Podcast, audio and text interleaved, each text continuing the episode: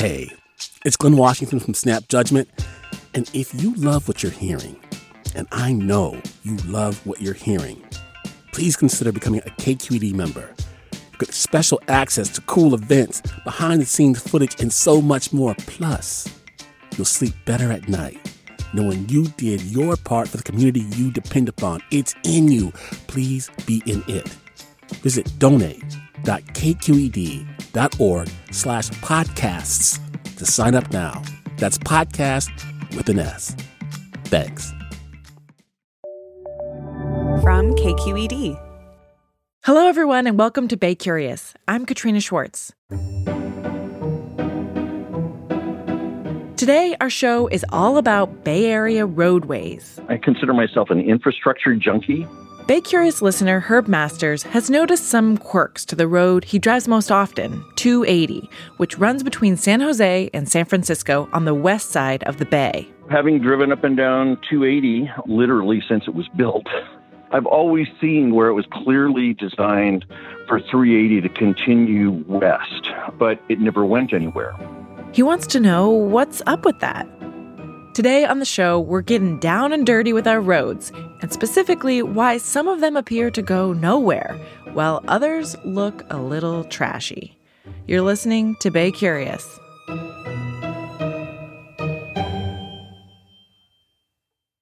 Support for Bay Curious comes from Sierra Nevada Brewing Company committed to brewing things the right way since 1980 because when you're a family run brewery, there's no other way to do it. Sierra Nevada Brewing Company, still family owned, operated, and argued over. And be sure to stay tuned through the end of the show so you can play our monthly trivia game for a chance to win some cool prizes. Hey, it's Avery Trufelman, host of Articles of Interest. And I've got to say, I've been a fan of KQED ever since I was a little kid and I would come out to San Francisco to visit my grandma. It was just what we'd always turn on every time we got in the car, every time we were making dinner and turning on the radio. Was always KQED.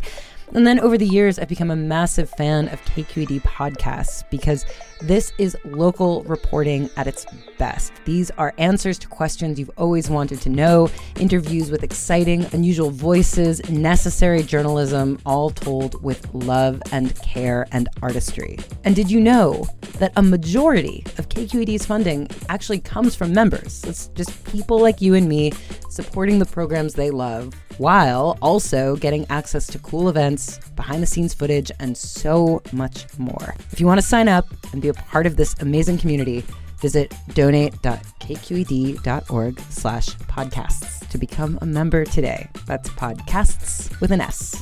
Thank you for listening and thank you for your support. Today, we're answering your burning highway questions. Both of these won Bay Curious voting rounds. Here to help us do that is a guy who knows way more about how to get around the Bay Area than I ever will. KQED's transportation and infrastructure editor, Dan Brekke. Hi, Dan. Hi, Katrina. Okay, so let's tackle the most mysterious question first. What's the story with Interstate 280 and 380? And is there a ghost freeway there? This is really a question about one of the shortest freeways in the Bay Area uh, as it exists today. Interstate 380, which goes from San Francisco International Airport up the hill to Interstate 280, which is the world's most beautiful freeway that connects San Francisco through the Peninsula Hills down to San Jose. And if you get to the interchange there of Interstate 280 and 380, there is something odd on the west side of the road. It looks like someone sometime started to build an extension of Interstate 380 toward the hills in the west and then stopped for some reason. And that's actually exactly what happened. Back in the 1960s and 70s, when the interstate highway system was being built, there was a plan to continue 380 and carry it all the way over the hills and down into Pacifica. And this was horrifying to people who were sort of waking up to the environmental costs of uh, plowing an eight or 10 lane freeway through some areas that are pristine. If you go up to Sweeney Ridge today, it's one of the great hiking spots in the entire Bay Area. After hearing lots of complaints from the communities involved on both sides, it was stopped by popular demand and dropped from the interstate highway plan. What do you see there now then? What's it look like?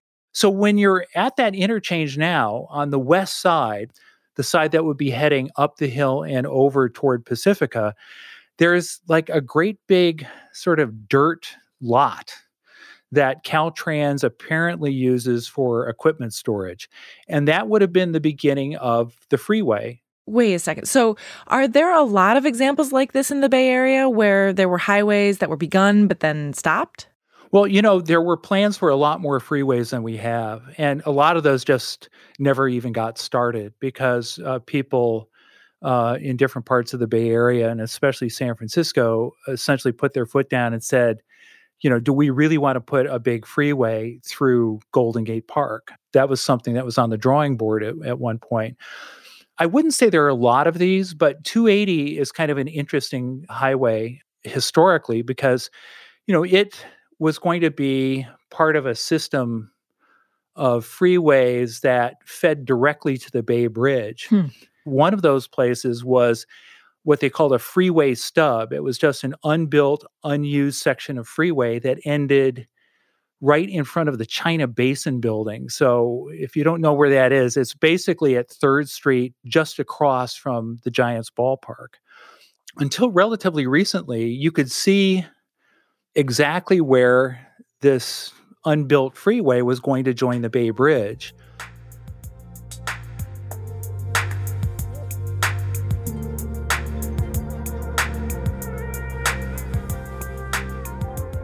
Our second highway question comes from listener Daniel Huertas.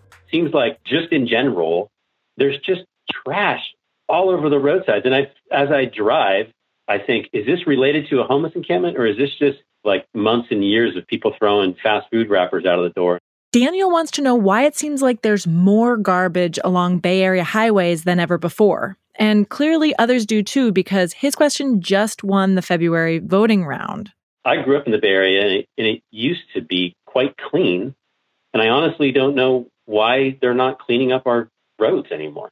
Okay, Dan, so why are our roads so dirty? And is it worse than it used to be? There is no simple answer to this question of why are our roads so filthy.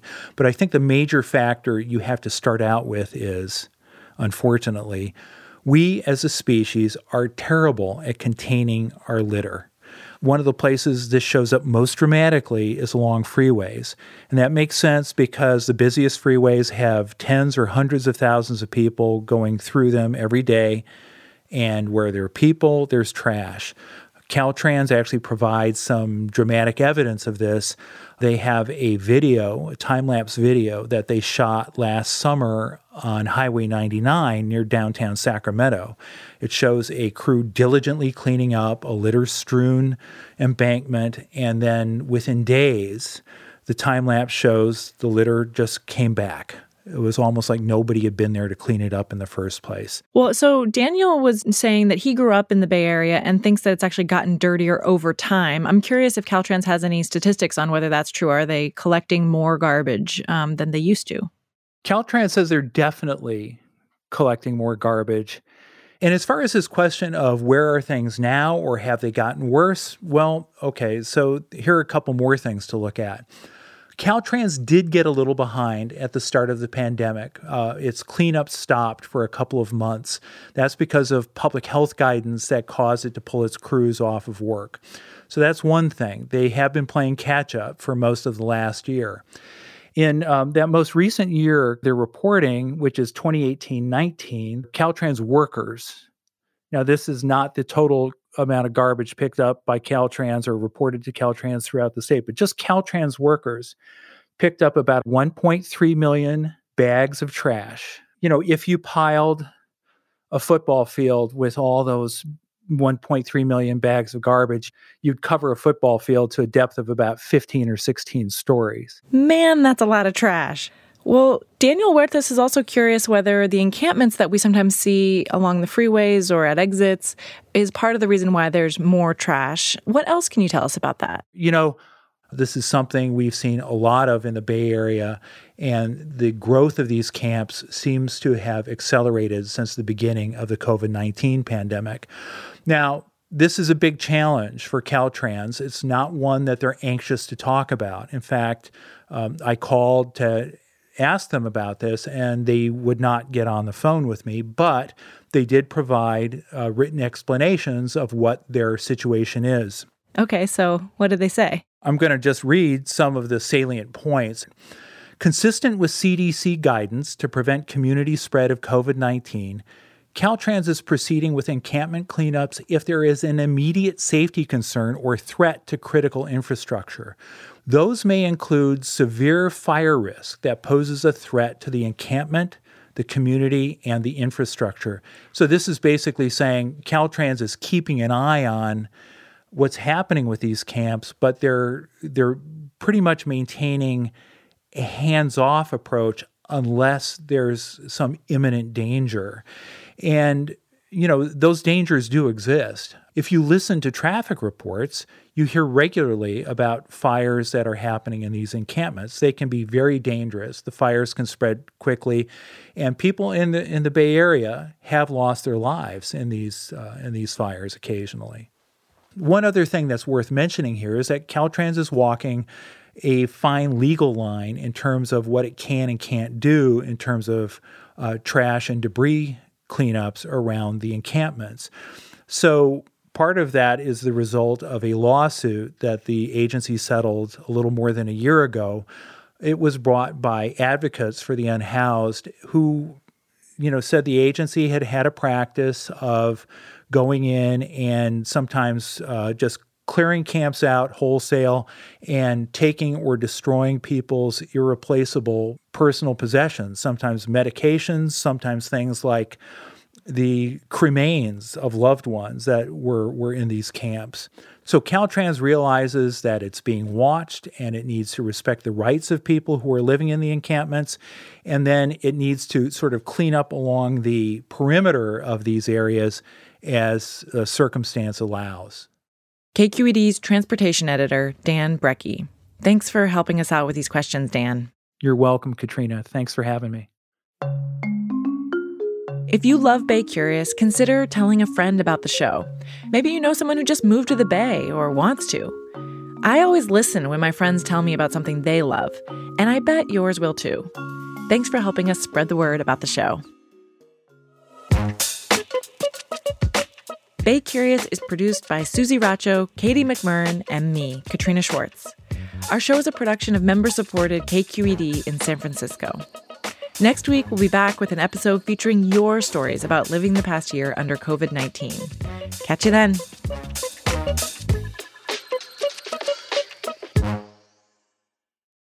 Hi, Bay Curious listeners. Are you ready to play May's trivia game? Every month, we read a question here at the end of our episode. You can give us your answers over at our website, kqed.org slash baycurious, or just click the link in the episode description. Out of the correct answers, we'll randomly choose one lucky winner to receive a cool prize package with Bay Curious swag and Sierra Nevada goodies. Okay, our question for the month is The world's longest running pillow fighting contest was held from 1966 to 2006 in what Bay Area town? Our trivia quiz is made possible by Sierra Nevada Brewing Company. Good luck! Hey there, this is Brittany Luse from NPR's It's Been a Minute. KQED's podcasts like The Bay, Bay Curious, Mindshift, Right Nowish, and more all tell the stories of the Bay and beyond with reliable, human centered journalism. They aim to inspire, make you think, entertain, and expand your understanding of the place you call home. Here's how you can support podcasting at KQED. Showing your support is easy, and you can join Brittany in supporting KQED podcast too at donate.kqed.org slash podcast. That's donate.kqed.org slash podcast.